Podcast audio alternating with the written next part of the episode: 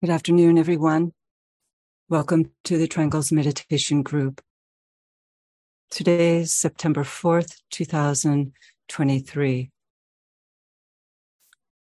And as we do each week, let's begin with a moment of silence to link up with all Triangles members throughout the world and extend the invitation to all those who do not yet know about this planetary service, but who through the ethers of our thought will respond and hopefully become members.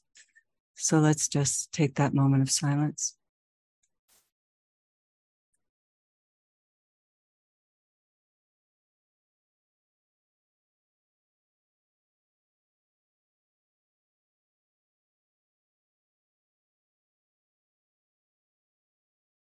We know, O Lord of life and love, about the need. Touch our hearts anew with love, that we too may love and give.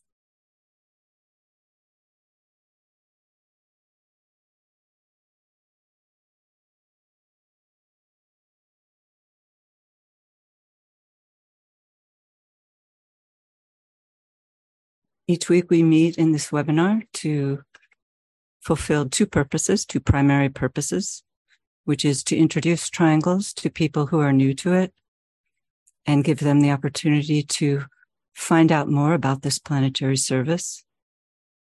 So if you are new to this work, welcome. And if you'd like to find out more, you can go to our website, triangles.org, and if you would like to take the step of forming a triangle, you can reach out through the chat box and hopefully two other people on the call will also agree to form a triangle with you. And this webinar is also intended for those of us who are already members of triangles to come together each week and to participate in a meditative visualization in the support and strengthening of the planetary network. It might be helpful for some to know that this work was established in 1937. And it was initially an outgrowth of the Arcane School. It was and still is considered a service activity of that group of individuals throughout the world who are going through the systematic training which the Arcane School offers. It was started by Alice Bailey, who wrote the books, uh, the 24 volumes uh, with the Tibetan teacher. And so this work was established with four main objectives in mind, and it might be helpful to just review them. The first, uh, and this is aligned with the Tibetan ashram, it was to establish right human relations and to spread goodwill and the light of understanding throughout humanity. So this work helps to break down the walls of separation and division by bringing in and circulating the light of the soul. The second objective is to raise the level of human consciousness and to transform the mental and spiritual climate of the planet.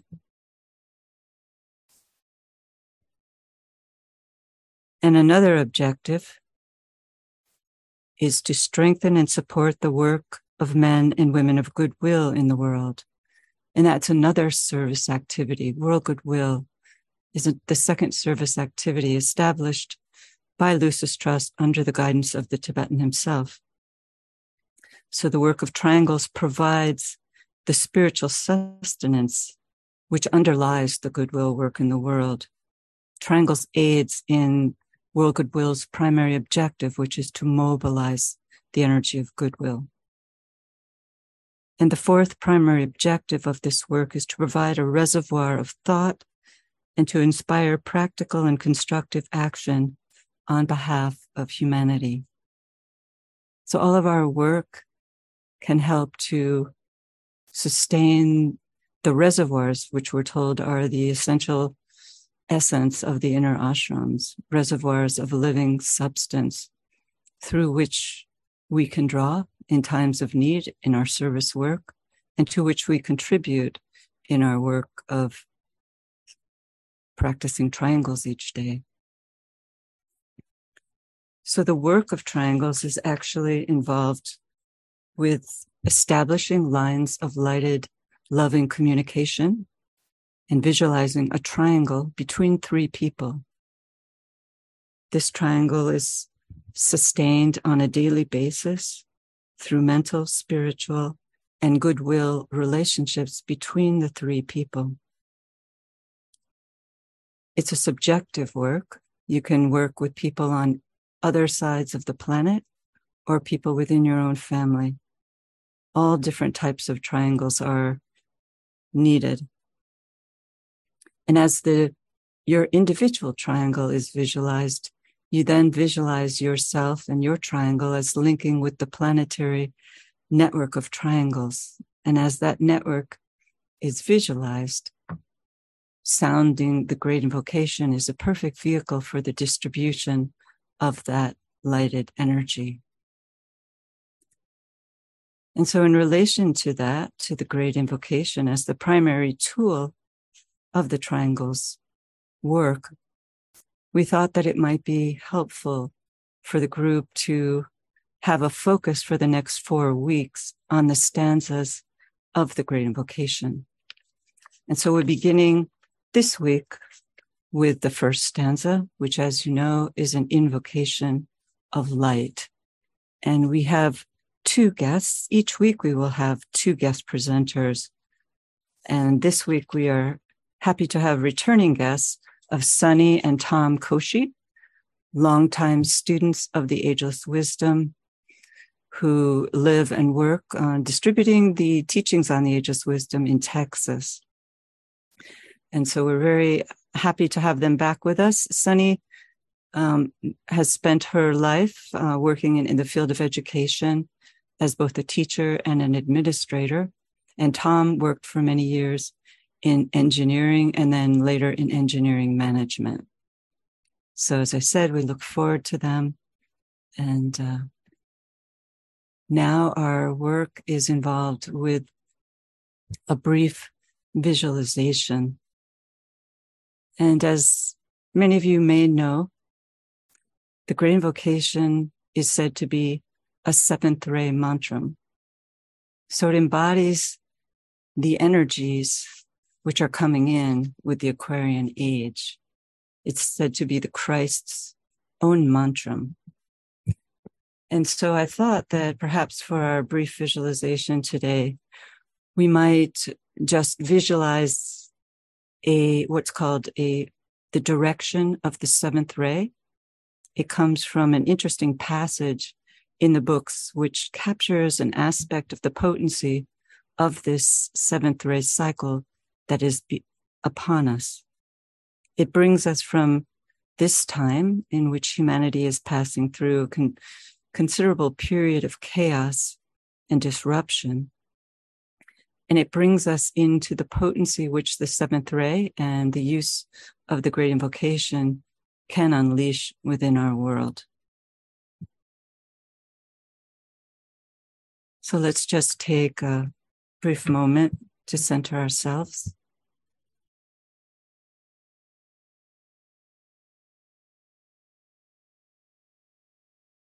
And the scene that unfolds before our inner eye is of a man sitting under a teetering arch between two rooms.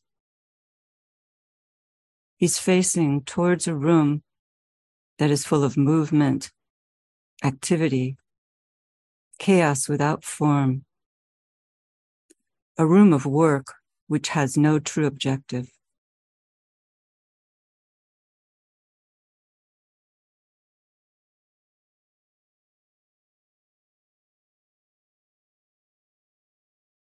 In the other room, however, we find a room of life, light, and power. A room of stillness which has purpose, beauty, which is space. The man's back is turned towards the room of vital stillness. He knew it not.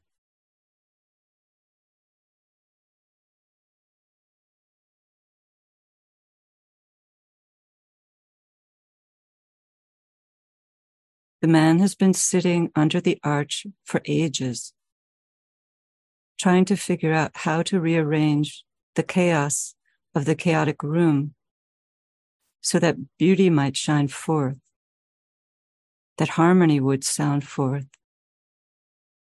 But he had no success.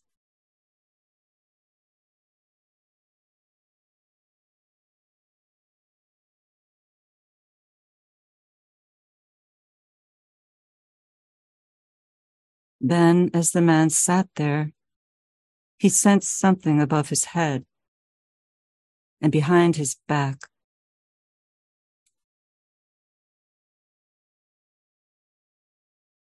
Then, within the room of ordered beauty, a magnet vast began to oscillate. The magnet turned him round until he faced the other room unseen before.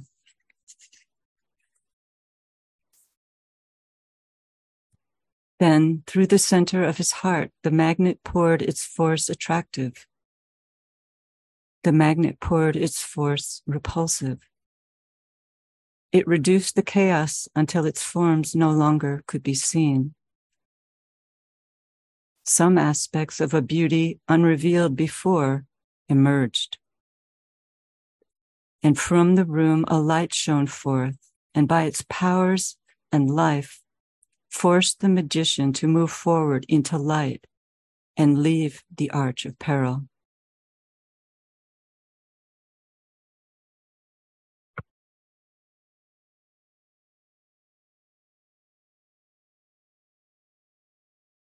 Linking with the group, we sound the invocation of light. Radiance we are and power we stand forever with our hands stretched out, linking the heavens and the earth, the inner world of meaning and the subtle world of glamour. We reach into the light and bring it down to meet the need. We reach into the silent place and bring from thence the gift of understanding. Thus, with the light we work, and turn the darkness into day.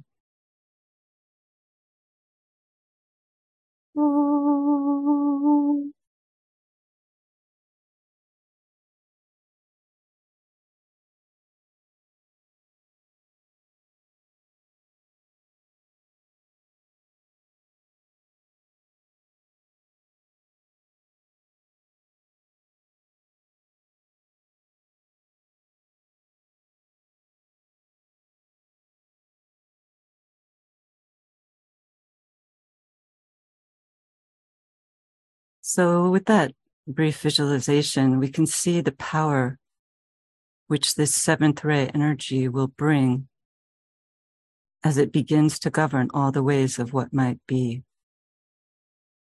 This is the promise which is unfolding underneath the outer chaos.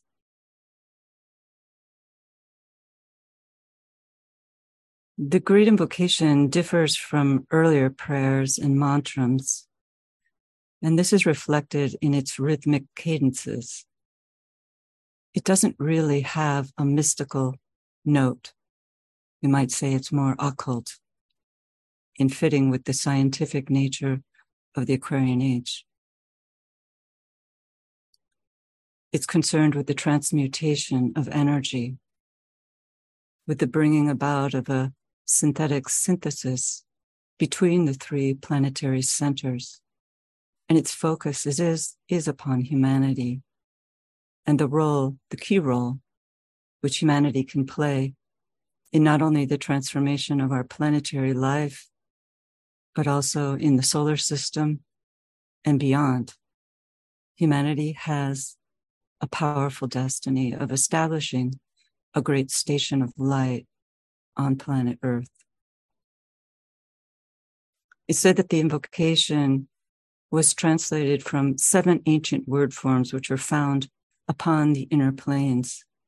And the Tibetan had the challenging task, along with Alice Bailey, which occurred as the sun was rising under the influence of the sign of Aries one morning, he was able to finally bring through this powerful mantra. Alice Bailey said this was the time that it was almost as if the Tibetan had to materialize in her space because there was such a great in, invocative appeal being established between their two minds because the wording had to be exact. And it's also said that on the inner planes where these seven word forms were found, there was a symbol, a symbol that reflected the time wherein this great prayer should be utilized by humanity. And that symbol was reflective of this time. And surely the seven symbols have their correlation to the seven rays. We can visualize these rays being released through the invocation. Perhaps the first three stanzas reflective of the rays of aspect, and the fourth stanza and the fifth line reflective of the rays of aspect, and they're merging and blending in one great invocative stream that is released through the invocation. The seven also relates perhaps to the seven sacred planets, the seven Kumaras in the highest center Shambhala on our planet, which stand as vehicles through which these rays are released on our planetary life, transmuted by the seven major ashrams and the sever, seven major ray groupings within humanity. All these groupings are stimulated by the use of the great invocation. And it's particularly potent to use the invocation in coordination with the cyclic inpouring of the great zodiacal energies. We aid in releasing the light of these influences into the body of humanity and through humanity to all life forms, helping to fulfill humanity's purpose as planetary light bearers. Our task is to help, to help our logos with the awakening of his brain cells, which are as yet sleeping. We, as members of triangles, are considered awakening brain cells, whereas the spiritual hierarchy are fully awake brain cells. But through our collaborative work, in triangles, we can aid in awakening the sleeping brain cells.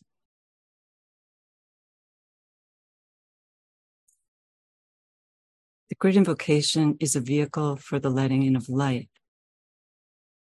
Light reveals, we're told. It reveals the plan. And yet, at the same time, it reveals the fact that that plan is as yet far from consummation. And this is the struggle of all those who are awakening to the light. For we have to face what light reveals while going forward with serenity and confidence in the ultimate victory, the ultimate triumph of the good, the beautiful, and the true. We can't allow ourselves to be overwhelmed by the surface evil and instead must hold fast to the heart of love, which beats behind the outer seeming. We have to remember this, or we can easily be shattered by what we discover.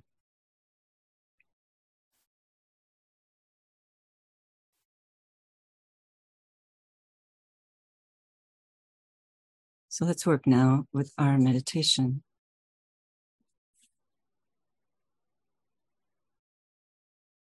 Stage one, integration as a group. Focus ourselves as a group upon the mental plane at the center of the even armed cross of discipleship.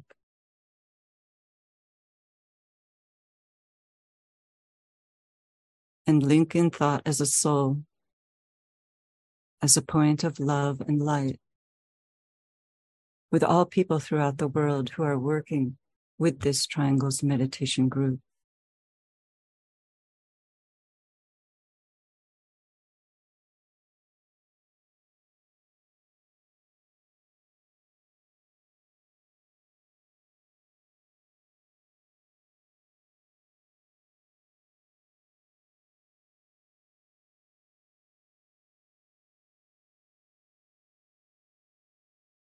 And we visualize a rainbow bridge connecting the group with the spiritual hierarchy, and we sound together the affirmation of love.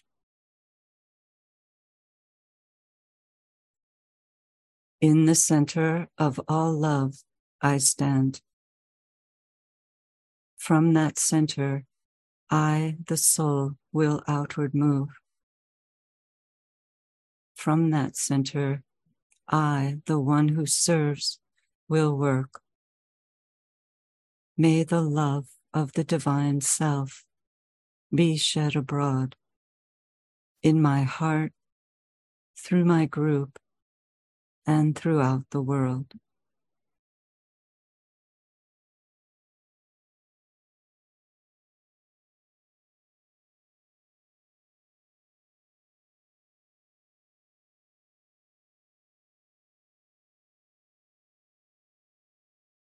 Visualization.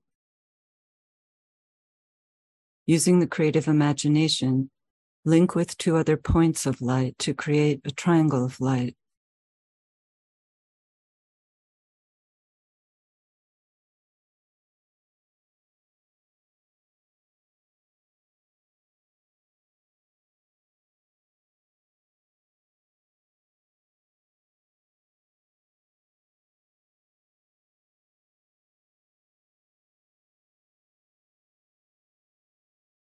Visualize the triangle in which you are working as an essential part of the Radiant Worldwide Triangles Network.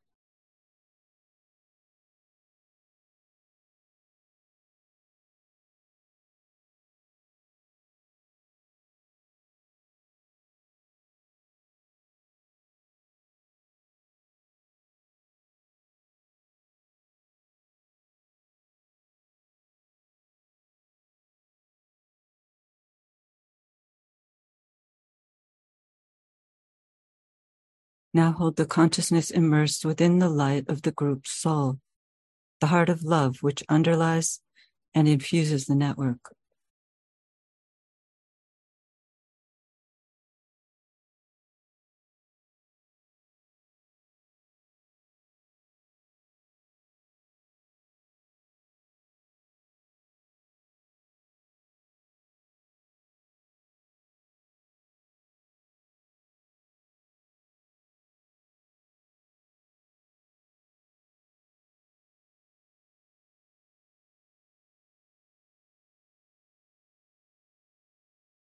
Now lift the consciousness to the world teacher who stands as the heart of love at the center of the spiritual hierarchy and also at the heart of each triangle.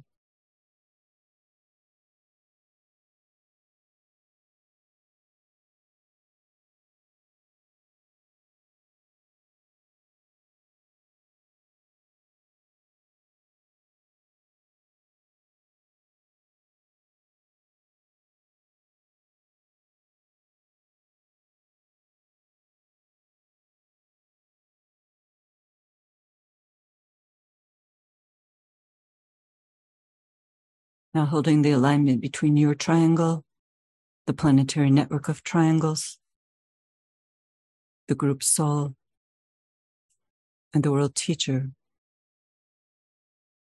Hold the group mind open and receptive to the inpouring energies of love.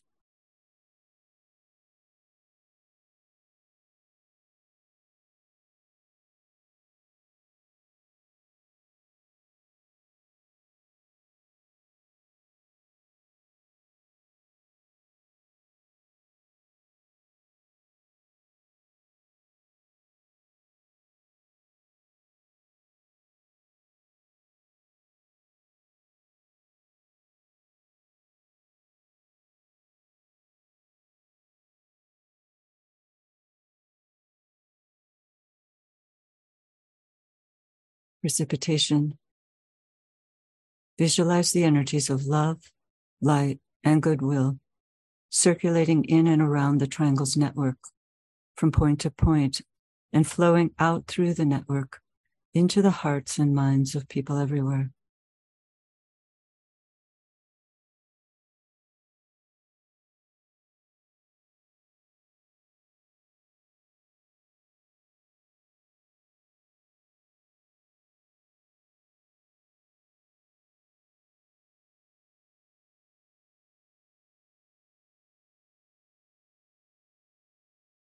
Visualize these energies unifying and eliminating all divisions within humanity, healing and transforming human consciousness, and establishing right human relationships.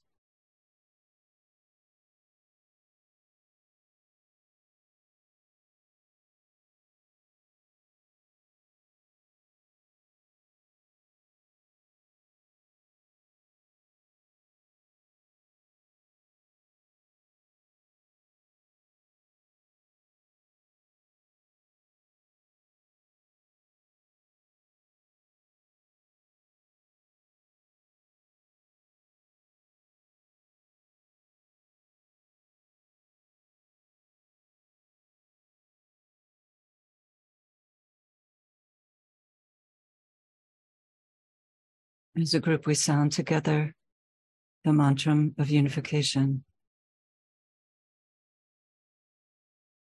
The sons of men are one, and I am one with them. I seek to love, not hate. I seek to serve and not exact due service. I seek to heal, not hurt. Let pain bring due reward of light and love. Let the soul control the outer form and life and all events and bring to light the love that underlies the happenings of the time. Let vision come and insight. Let the future stand revealed. Let inner union demonstrate and outer cleavages be gone. Let love prevail.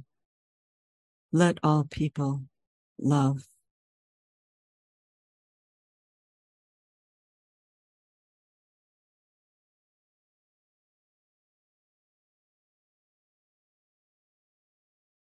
Visualize the whole planet alight with triangles.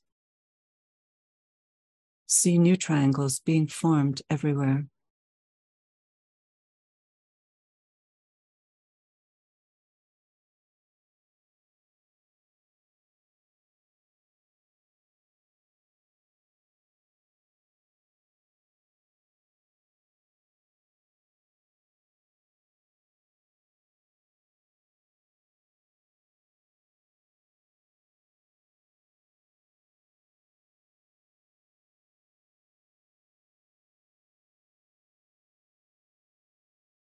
Distribution. Sound the great invocation silently or aloud. And as you repeat each stanza, visualize the network acting as a link between the world of spiritual realities and humanity, and as a channel through which light and love and divine purpose may flow into human consciousness. From the point of light within the mind of God. Let light stream forth into human minds. Let light descend on earth. From the point of love within the heart of God, let love stream forth into human hearts. May the coming one return to earth. From the center where the will of God is known. Let purpose guide all little human wills, the purpose which the masters know and serve. From the center which we call the human race, let the plan of love and light work out, and may it seal the door where evil dwells. Let light and love and power restore the plan on earth.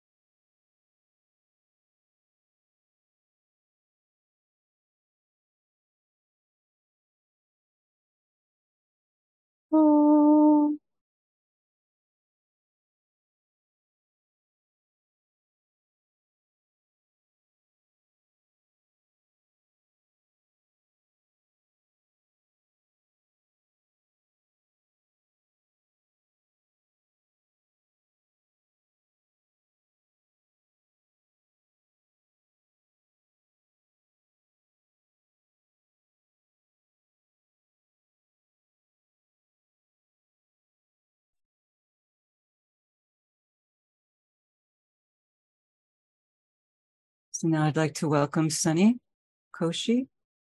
Can you unmute Sunny? There you go. Welcome, Hi. Sunny. Welcome. Thank you. So nice to have you here.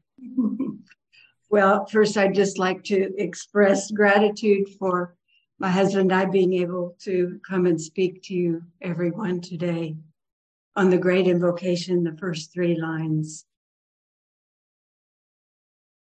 The Christ, the master of all masters, the teacher alike of angels and of humans, has gifted a new prayer or invocation for use by all of humanity on a large scale around the planet during the current period, the Aquarian.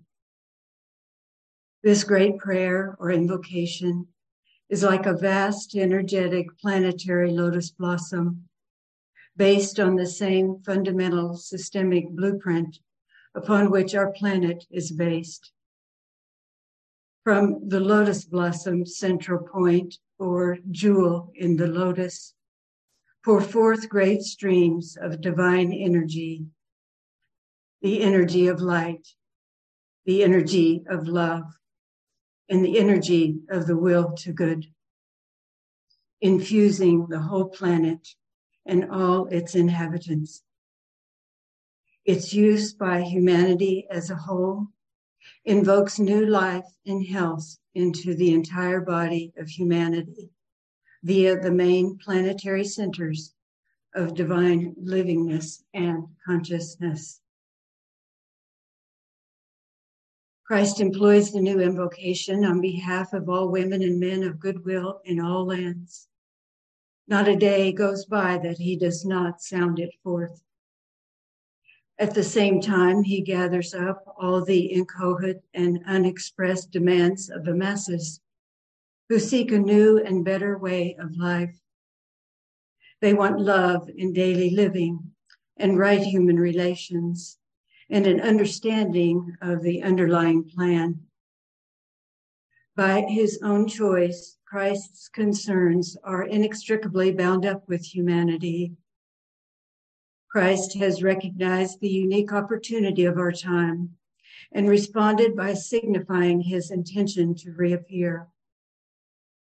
The great invocation is uniquely the Christ, and he gave it to humanity as an aid in the preparatory work with which we are immediately confronted. Each of the four stanzas refers to one or other of the three divine aspects of energy, plus a reference to humanity, where the three divine energies meet perfectly.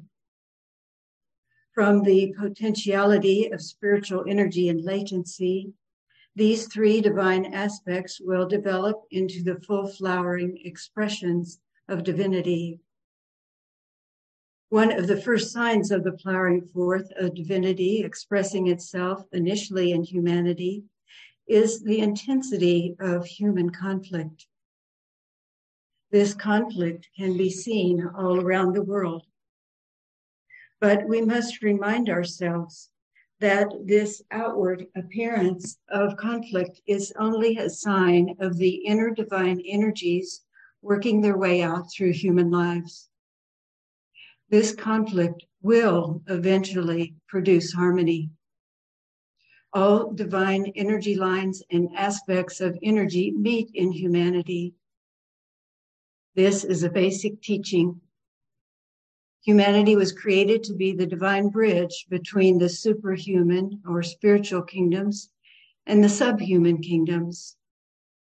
The subhuman kingdoms find their consummation in the human and through the human kingdom, all superhuman lives have at some time passed.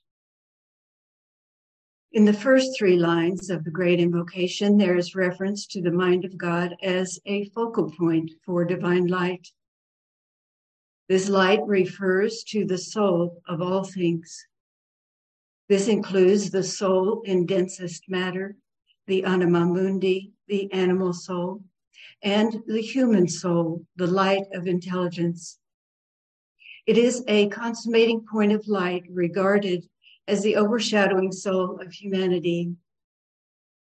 The term soul has as its major attribute enlightenment.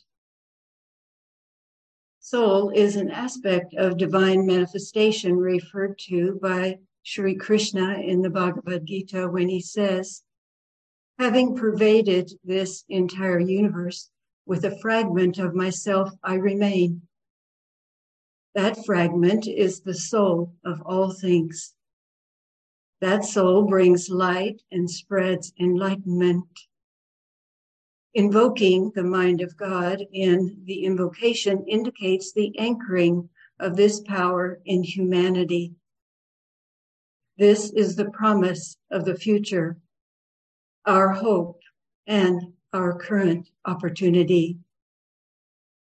It is the struggling, aspiring, and suffering humanity to whom the task of right human relations is committed and the carrying out of the plan to transform Earth into a divine planet.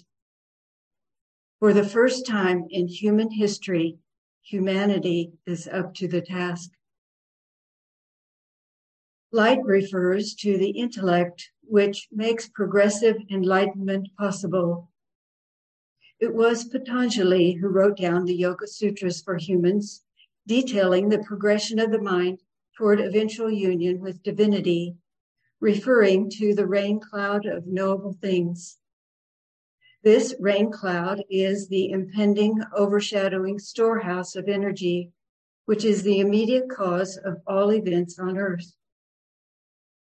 This rain cloud indicates the emergence of that which is new and better and right. Its precipitation demonstrates events and happenings which move onward into the greater light of human consciousness, leading to a greater cultural civilization. The condensation of these greater things is brought about by the massed invocative appeal of the entire human family at any one period. The intelligence principle is the outstanding characteristic of humanity it is a reflection of the divine third aspect of deity, active, intelligent adaptability. Light and intelligence are synonymous terms. Both knowledge and wisdom are expressing themselves through the Christ and the Buddha. The Buddha is the messenger of light for the East, and the Christ, the messenger of love for the West. The mission and work of these two great avatars or coming ones enfolds the entire world in light and love. The teaching of the Buddha has taught us to cease identifying ourselves with our desires and materialism and bring light and enlightenment into our own lives through the path of right relations. Right relations to God, right relations to our fellow humans, and thus be happy. The teaching of the Buddha laid the foundation for the work of his great brother, the Christ. This is the superstructure that we are all children of the one Father, and that right human relations are an expression of the love of God for all his children.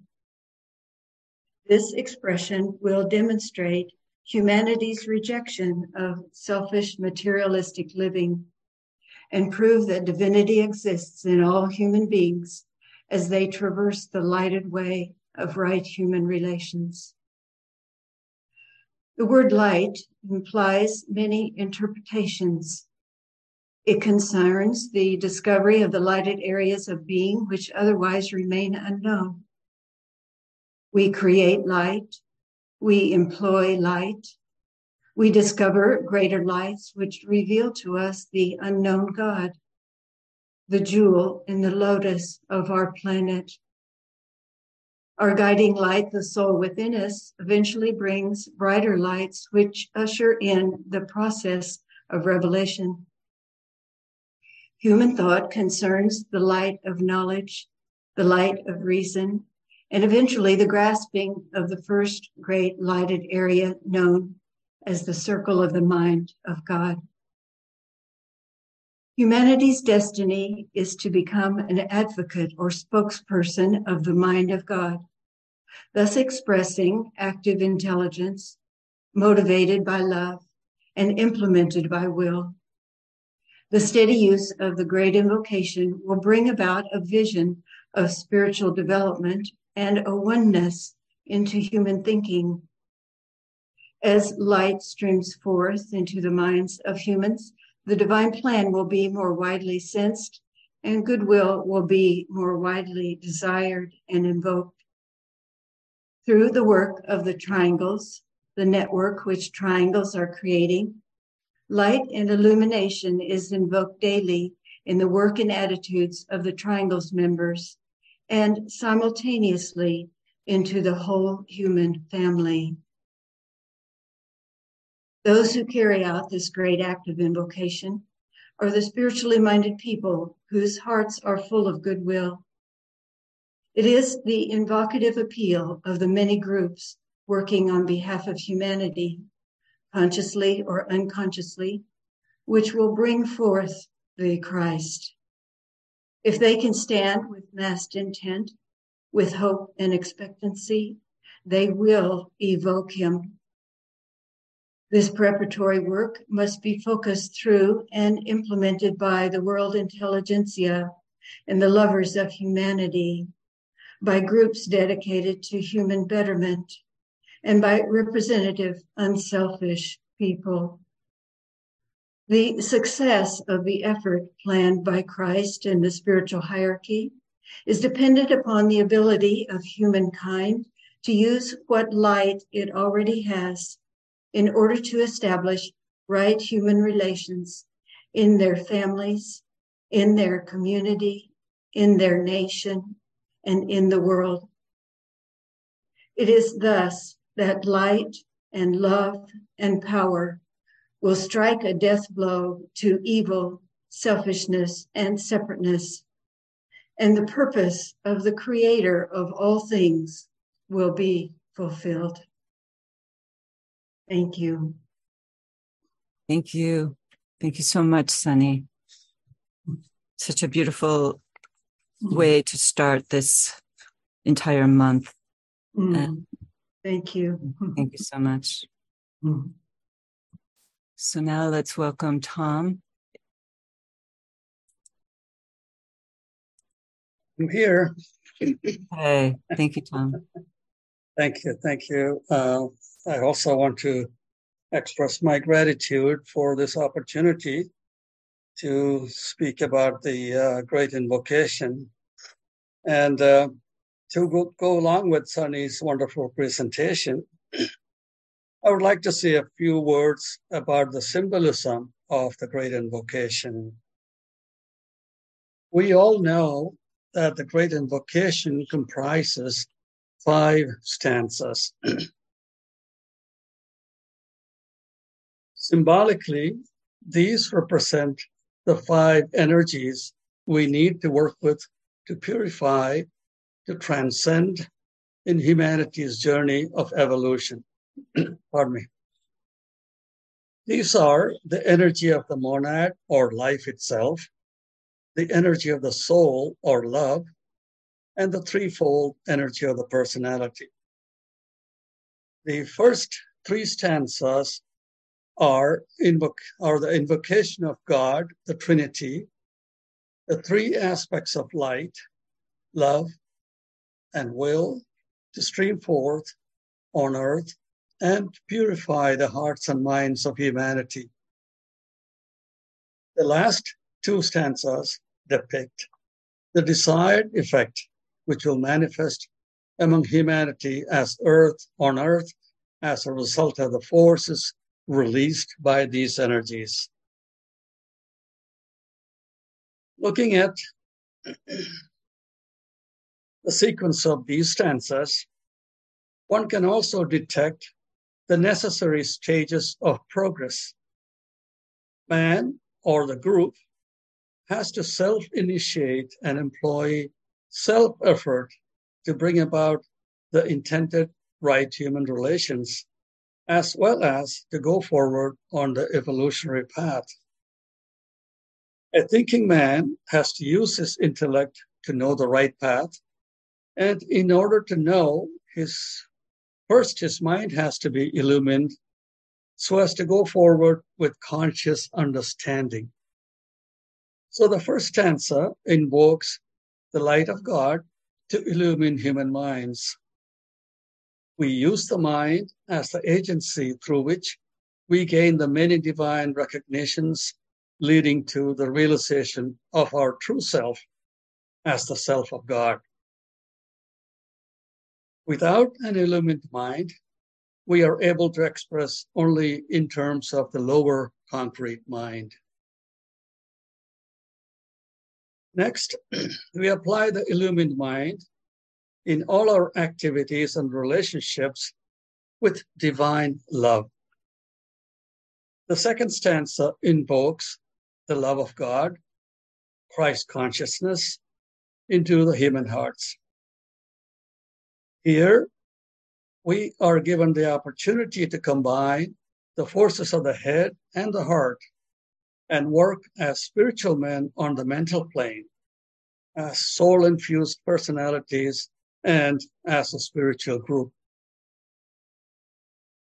Thirdly, we must know the purpose behind our thoughts and actions and must also be endowed with a will or power recognize and follow the plan to fulfill the purpose. Therefore, the third stanza invokes the will of God to guide all little human wills so that all individual and group endeavors do follow the plan in accordance with the purpose which the masters know.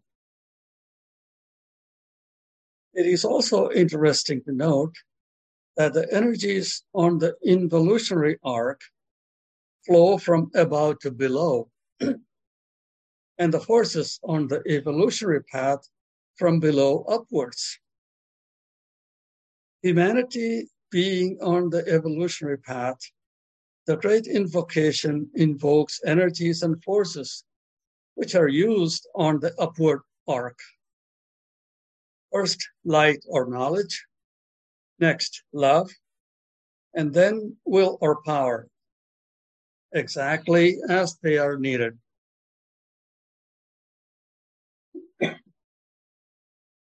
Through the right application of these divine energies and forces, the triangles group, group chants this great invocation becomes the lighter channel through which humanity itself is exhorted to take up the effort to establish God's will on earth and transform the earth into a sacred planet.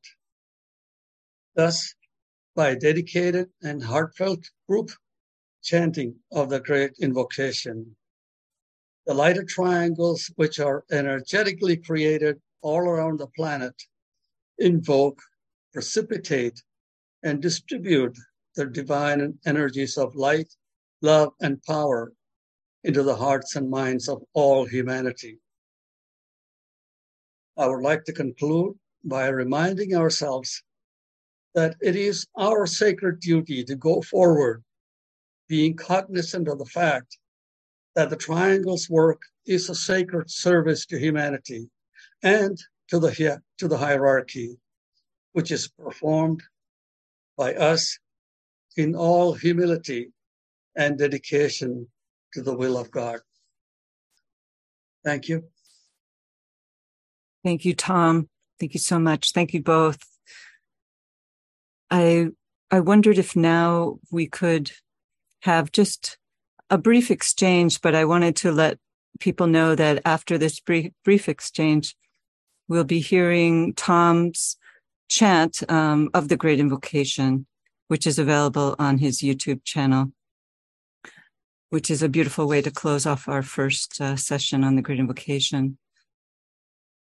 I, I was just thinking when you both were speaking about this idea of the relationship of the Buddha, which Sunny mentioned, to the first stanza, and the Christ perhaps to the second stanza, the Buddha reflecting mm. of the light mm. and the Christ reflective of the love. Hmm. And I wondered if you had any thoughts that you would like to share. I'm putting you on the spot, but in mm-hmm. relationship to the light and the Buddha and how that's working out in our world. Well, you know, the Buddha gave us uh, the idea of right relations, uh, yeah. which brings light into our life. And, you know, if we think of the Noble Eightfold Path, we don't uh, think of that in terms of light, but it actually does uh, when we practice, you know, as, as the, uh, I said in my talk, right relations to God and right relations to our fellow humans, that is bringing light from from God into our lives. It is an expression of the love of God uh, on the physical plane with others. Um, and um, I was reading earlier today how uh, the uh, invocation is actually invoking the will of God. And the will of God is light in humans, it is love in humans, and it is the will to good in humans.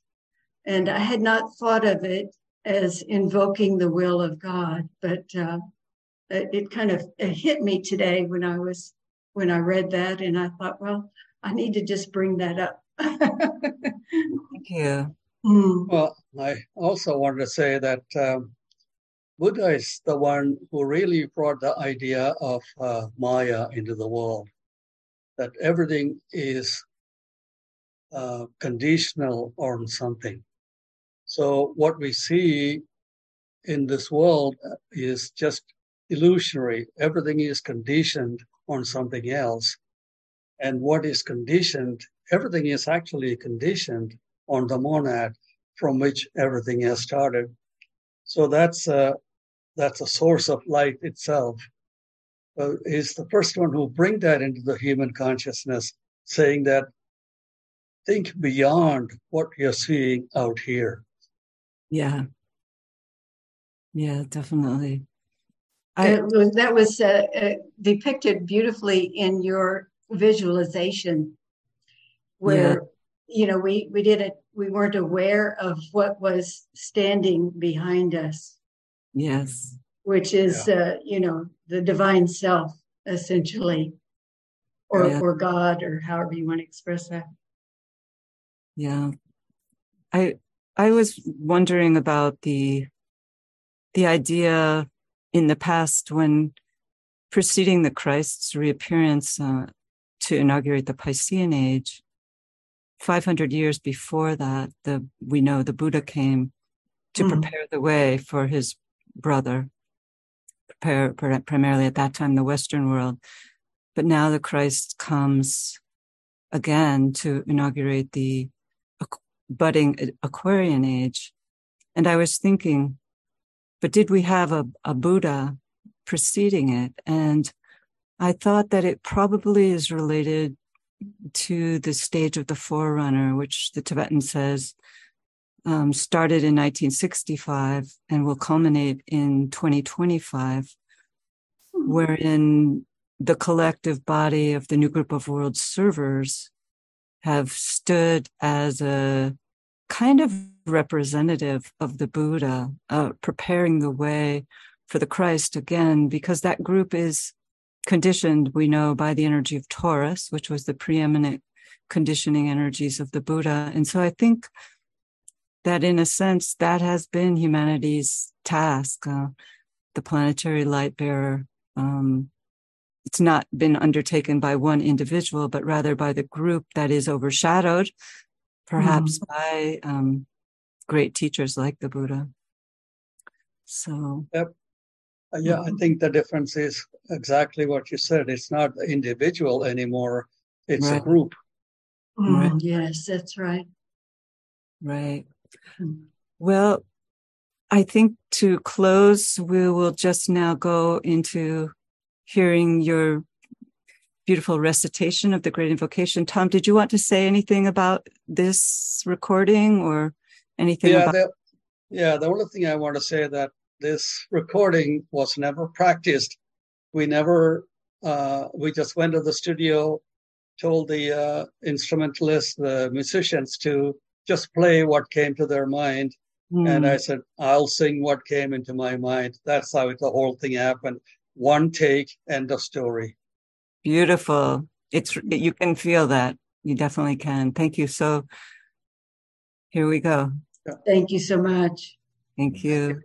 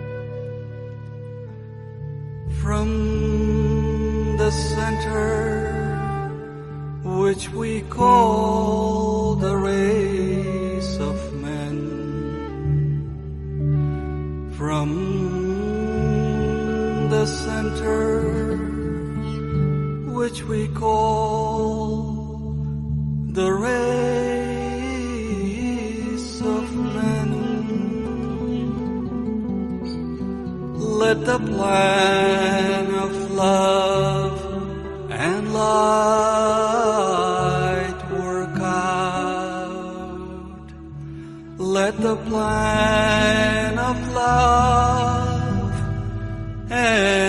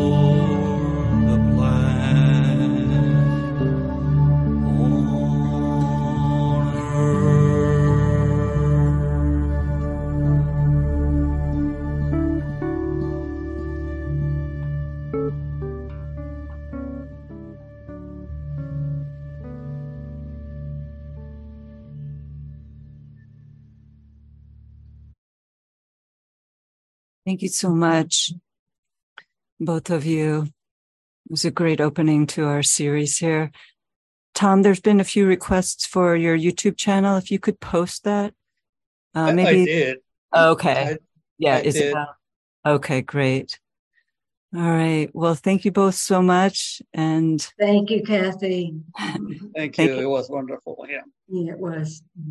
thank everyone for your participation. And so let's just close with a brief visualization of the planet surrounded by a network of triangles.